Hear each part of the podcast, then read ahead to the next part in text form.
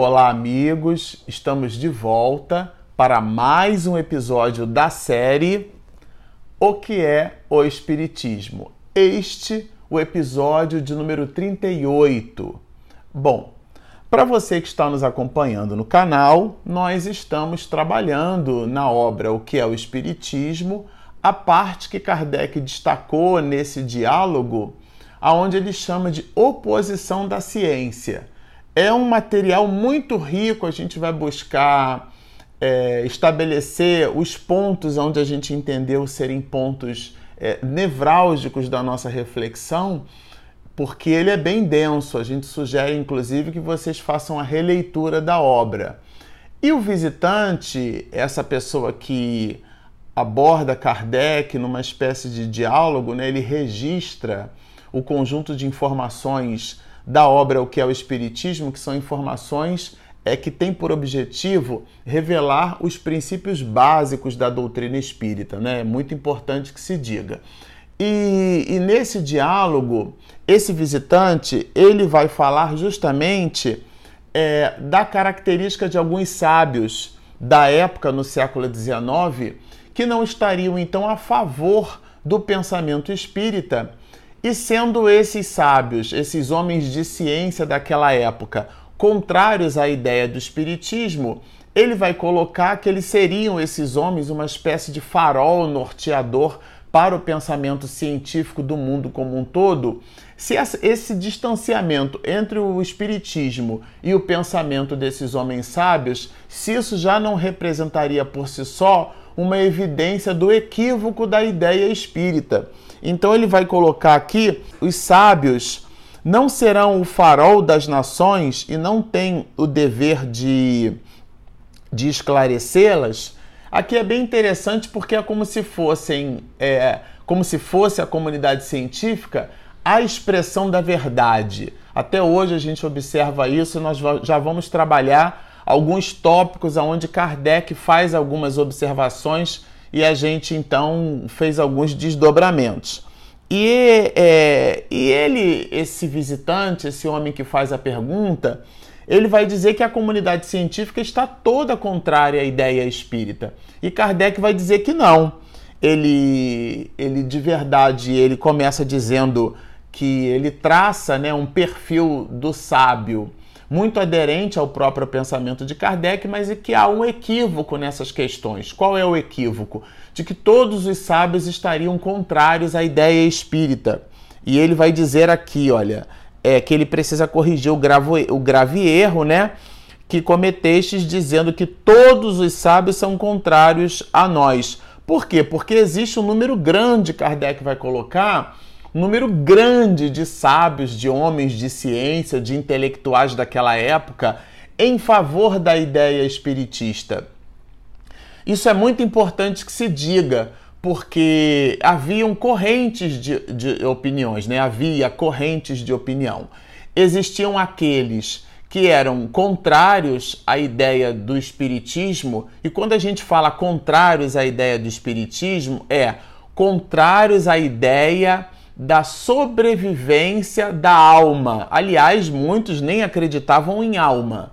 É, eram de verdade pura e simplesmente materialistas. E aqueles outros que, mesmo acreditando na alma, não tinham convicção de que a, os homens, quando morriam ou desencarnavam, eles poderiam comunicar-se conosco que é um dos princípios da doutrina espírita, a comunicabilidade dos espíritos. E ele vai dizer, Kardec, que é justamente na classe instruída é, da comunidade europeia que ele vai colher linhas de raciocínio em favor desse tema. Ele vai dizer assim: é precisamente na classe ilustrada que o Espiritismo faz o maior número de prosélitos. E nós recomendamos a leitura do item 28 da, do livro dos médiuns, onde Kardec vai estabelecer um perfil em quatro grandes partes daqueles que se convenceram por um estudo sério da doutrina espírita. Ele abre quatro possibilidades. Super recomendamos que vocês façam a releitura desses itens. Ele vai falar das mais variadas categorias daqueles que se convenceram por um estudo sério e vai agrupar então em, em possibilidades é, específicas, bem específicas, daqueles que se utilizam somente, que veem no Espiritismo somente o fenômeno. Ele vai falar daqueles é, que ele mesmo chama de espíritas imperfeitos, ele vai falar dos, dos espíritas exaltados. E por último, e, não menos importante, na verdade é a ordem terceira, né? Os exaltados ele fala por último, mas o terceiro grupo de espiritistas são aqueles que depreendem os fatos espíritas e o tomam como norte para a modificação de seu próprio comportamento. Então, se você está nos assistindo, está estudando a obra conosco, que é o Espiritismo, o nosso objetivo aqui é espargir as luzes desse livro, desse opúsculo, com o objetivo de modificar na nossa própria reflexão o nosso próprio comportamento, porque estamos absolutamente convencidos de que o entendimento da sobrevivência da alma traz para nós uma série de responsabilidades.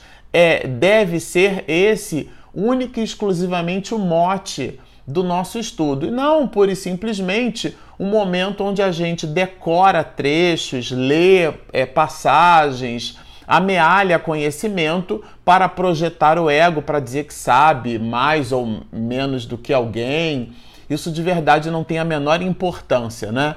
É, o objetivo nosso aqui é de verdade pôr luzes em nós, a fim de nos iluminarmos e nos iluminando a gente então ter uma trajetória de vida de maneira diferenciada, isto é, espiritualizada, entendendo que somos criaturas espirituais numa experiência material e não criaturas materiais buscando laivos de possibilidades espirituais. E aqui não é um jogo de palavras.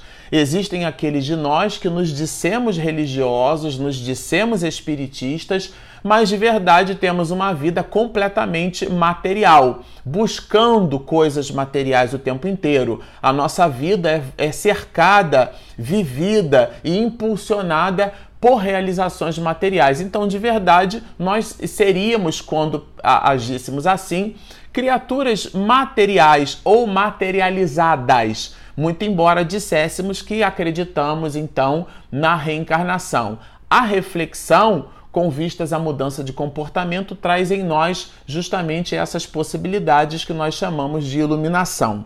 Mas ele vai falar aqui: admite-se erroneamente que os sábios só se encontram na ciência oficial e nos corpos é, constituídos.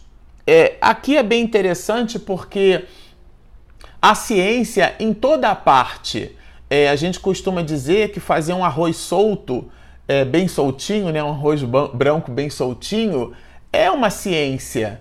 É, então, Kardec vai justamente colocar isso porque é, existe uma, uma certa tendência da nossa parte em aportar crédito única e exclusivamente. É óbvio que aqueles de nós que nos dedicamos a um experimento científico e as pessoas dedicam toda a sua vida, né? Elas ficam é, 10, 15, 20, 30 anos em trabalhos de pesquisa, produzindo vacinas, produzindo. É, é, sistemas de defesa para o nosso organismo e quando elas se pronunciam a respeito de determinados diagnósticos ou prognósticos, é importante que a gente tenha a humildade de entender que aquele ser humano ou aquele conjunto de pessoas, né, que são pessoas de ciência, elas é, possuem conhecimentos e informações que nós não possuímos. E às vezes a gente, numa certa arrogância, a gente se coloca numa posição como se a gente tivesse instrumentação para discutir de igual para igual, porque a religião que abraçamos coloca determinadas proposições e essas proposições nos daria condição de dialogar para igual, de igual para igual com essas pessoas. É muito importante nos entendermos no nosso lugar, né?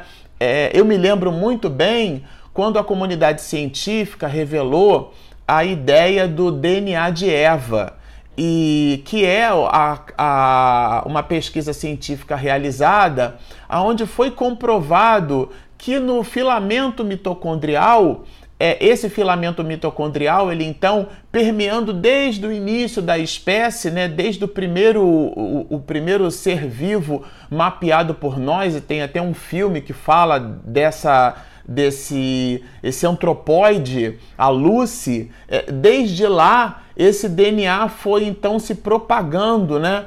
E, e o DNA de Eva é, será então é, justamente essa, essa possibilidade de que toda a humanidade possui características de DNA comum e essa característica comum nós temos um ancestral comum que é uma mulher primeira. E conversando sobre esse assunto com um amigo, é, ele disse assim: Ah, tá vendo, show? A ciência descobriu aquilo que a Bíblia já falava há muito tempo. E quando eu, eu, eu ah, conversava com ele, eu fiquei refletindo sobre isso, eu fiquei me perguntando, né? Quanta arrogância nós temos? Quer dizer, um grupo de cientistas leva décadas para chegar a essa conclusão e a gente, sem nenhuma fundamentação, aporta aquilo que nós consideramos conhecimento para justificar e explicar algo que não fazemos a menor ideia. Então, a gente precisa ter um certo discernimento nessas questões, valorizar sim o pensamento científico. Porque de verdade, nós ouvíamos de Valdo Franco numa conferência, ele nos dizia assim: o valor é, da informação que as pessoas possuem, né, o valor que damos a essas informações, é aquilo que nós efetivamente acreditamos. Então, a opinião das pessoas tem o valor que nós damos a elas, não importando a autoridade que aquela pessoa tem dentro de um grupo, a que chamaríamos então, nesse caso, um grupo voltado para questões da comunidade científica. Então, isso traz um conjunto enorme de reflexões e de possibilidades. E ele, então, Kardec vai dizer: se nunca a ciência se houvesse enganado, sua opinião nesse sentido teria grande peso na balança, porque nós somos seres humanos é, falíveis. Nós nos recordamos, por exemplo, no momento em que fomos capazes de polarizar lentes e essas lentes polarizadas nos deram a possibilidade de enxergar a milésima parte do milímetro, a micra, daí o nome microscópio. E quando analisávamos o, o, colostro, que é aquela secreção, isso naquela época, né? Que é aquela secreção é, que produz então uma vacina, né? A primeira vacina que o recém-nascido é capaz de absorver. É, é, é, nós produzimos naquela época uma avaliação aonde se as células do colostro tivessem uma determinada conformação geométrica, é, a mulher poderia ter ou não possibilidade de produzir leite. E isso a gente hoje ri desse assunto porque não tem nenhuma relação. Mas isso na época foi um postulado científico. Isto é, como nós, visitando ciência, é, somos capazes de nos enganar porque estamos crescendo junto com as descobertas. O homem não as inventa, ele descobre, isto é, ele tira o véu, ele tira uma capa daquilo que está coberto. Descobrir é isso, é tirar o que está coberto. Mas aquilo que vai ali e que a gente efetivamente enxerga pela nossa percepção mais avantajada pelo, pelo avançar dos anos, das décadas e dos milênios, não nos faz senhores daquilo que descobrimos. Quem criou foi Deus. Nós descobrimos e a miopia de nossa visão fará com que é, absorvamos e efetivamente é, tenhamos a visão do mesmo assunto e do mesmo fato em perspectivas diferentes. O objeto descoberto é o mesmo, o fato científico descoberto é exatamente o mesmo, mas a nossa percepção em cima da instrumentação que possuímos, isto é, pelo avanço da ciência, far-nos-á ter uma visão diferenciada daquele mesmo ponto, daquele mesmo tema. Logo, Kardec vai nos dizer da possibilidade da ciência se enganar, isto é, da infalibilidade dessa mesma ciência. Ele vai produzir essa linha de reflexão para nós. Eles não são infalíveis, vai dizer Kardec, né? A gente se recorda de Alexander Fleming quando descobriu a penicilina, né?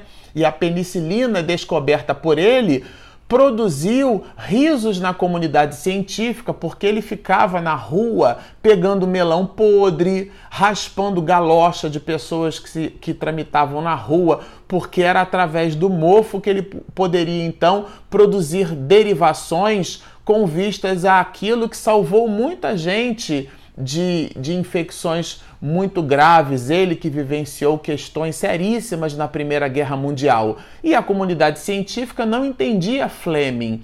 Então, isso é, felizmente ou infelizmente, pelo avançar de nossas possibilidades, pelo amadurecimento da criatura humana, isso é um fato comum entre nós.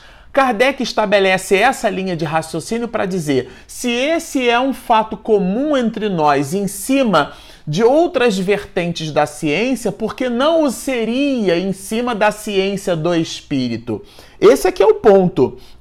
Então ele vai falar justamente é, de uma outra linha de raciocínio. Ele vai dizer que algumas pessoas fazem juízo de valor sobre áreas de competência que não possuem conhecimento. Então cada um vai dizer aqui ele, né? É, concordai também que ninguém pode ser bom juiz naquilo que está fora da sua competência. Mais abaixo, ele vai então nos dizer mais ou menos assim: não, cada um tem a sua especialidade.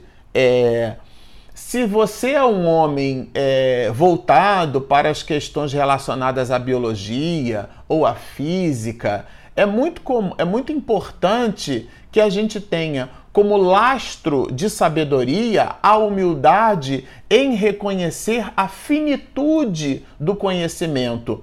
Às vezes, nós aportamos uma opinião como sendo uma opinião científica em cima de um lastro de valor cujo alicerce nós não possuímos. É aquilo que Kardec chama aqui de competência. Então, ele vai dizer que a ciência, de um modo geral, ela visualiza e estuda o comportamento da matéria. Ele vai colocar aqui, ó. As ciências vulgares repousam sobre as propriedades da matéria, mas a ciência do espírito, no caso o espiritismo, o espiritismo repousa sobre princípios do espírito.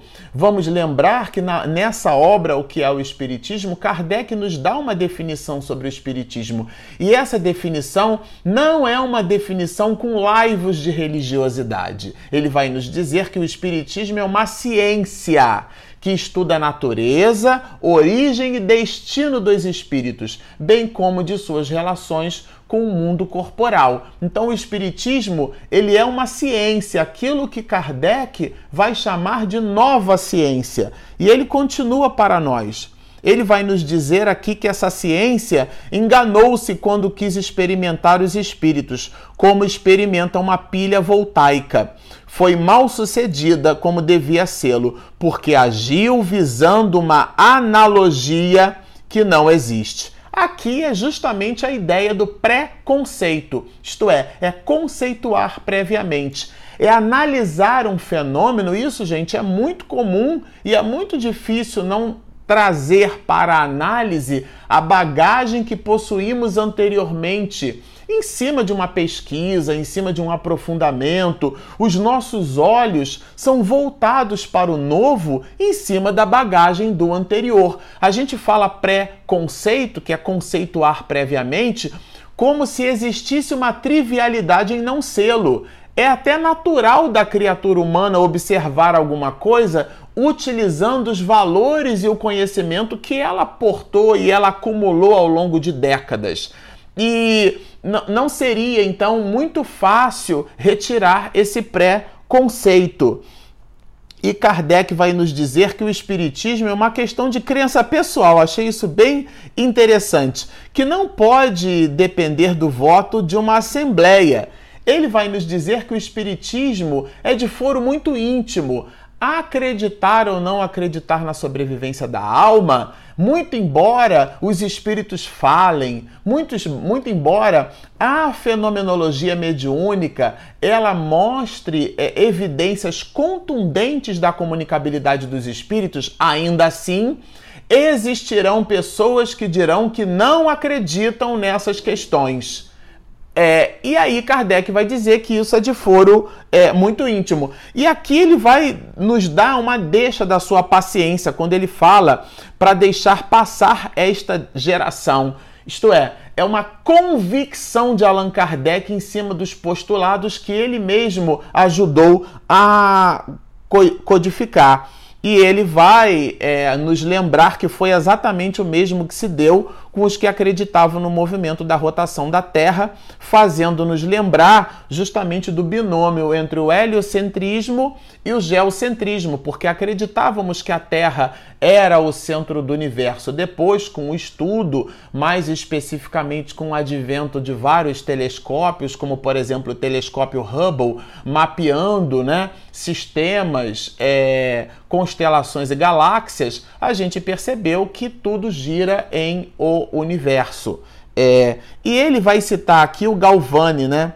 Essa que foi o pai da bioeletricidade. Ele colocou rãs e ele percebeu no estudo de laboratório que, que existia um espasmo muscular e esse espasmo muscular era então oriundo da capacidade da bioeletricidade. Ele, o Galvani, e daí que vem a expressão do galvanizar, do galvanismo, ele é justamente é, o pai dessa ciência. E na época visitaria o ridículo aquele quem acreditasse que, que era através desses espasmos musculares que nós poderíamos depreender questões relacionadas à, à bioenergia, à bioeletricidade. E Kardec cita isso aqui como sendo a dança das rãs. Achei muito interessante a analogia. Ele estabelece a analogia entre a dança das rãs e a dança das mesas. Porque se a dança das rãs era uma questão ridícula naquela época, a dança das mesas se mostrava no século XIX, na coqueluche das mesas girantes, igualmente como algo ridículo e não tão menos verdadeiro. Então ele estabelece para nós essas questões. E aí esse, esse visitante vai dizer que existe um, uma lógica aportada por Kardec muito grande. Olha, eis aí um sábio raciocinando com sabedoria e imprudência. Mas em que base se afirma a crença do Espiritismo? E aí ele, Kardec, foi, era a deixa que Kardec precisava para falar dos princípios básicos da doutrina espírita, né? Ele vai falar justamente da comunicabilidade dos espíritos, da imortalidade da alma, tendo adquirido no estudo das ciências exatas o hábito das coisas positivistas, né, das coisas positivas, sondei, percrustrei, isto é, ele analisou. Vamos lembrar que Kardec era um homem de ciência de sua época, ele não observou o fenômeno e tomou o fenômeno pura e simplesmente como sendo algo verdadeiro. Ele fez uma análise dentro daquela visão de preconceito. E aí ele trabalha aqui um raciocínio de um médico que aderiu à ideia do espiritismo antes do microscópio, nós não seríamos capazes de imaginar que numa gota de água límpida nós teríamos milhares de micro-organismos. Então, se somos capazes, se a divindade é capaz de construir esses micro-organismos, o que pensar do macrocosmos? O que pensar das possibilidades? E ele vai dizer, né, que novo horizonte vai abrir-se ao pensamento, que campo tão vasto de, de, de observação, a descoberta do mundo dos invisíveis, porque ele estabelece aqui uma relação. Existe uma invisibilidade na gota d'água e existe uma invisibilidade em relação ao espírito imortal, né? Será isso porventura a coisa mais prodigiosa que o espaço ser povoado pelos seres pensantes? Estabelece essa reflexão entre nós são coisas que bem merecem estudo aprofundado e vai estabelecer para nós uma ideia de convicção baseada numa linha de raciocínio em cima desse ponto. Quem há bem pouco poderia pensar que uma só gota d'água límpida encerrasse milhares de seres cuja pequenez extrema nos confunde a imaginação. É, aí o cara, o, o, visitante, né, vai dizer, bom, é, de verdade eu entendi o ponto, mas uma, um fato, né, de uma coisa ser possível, não devemos concluir que ela exista. E, e, e Kardec vai dizer assim, bom, mas a razão já começa a repelir. Se ela pode não ser impossível, não significa também afirmar que seja igualmente impossível. E ele, por fim, vai falar justamente desse lamaçal da superstição, que é a nossa capacidade de colocar no maravilhoso e no sobrenatural a explicação de tudo. Bom, Ficamos por aqui. Esse é o estudo de, de hoje do nosso material. Convidamos a você a seguir estudando conosco, é, inscrevendo-se no nosso canal. Então fica aqui o convite. Inscrevam-se, sigam-nos e muita paz.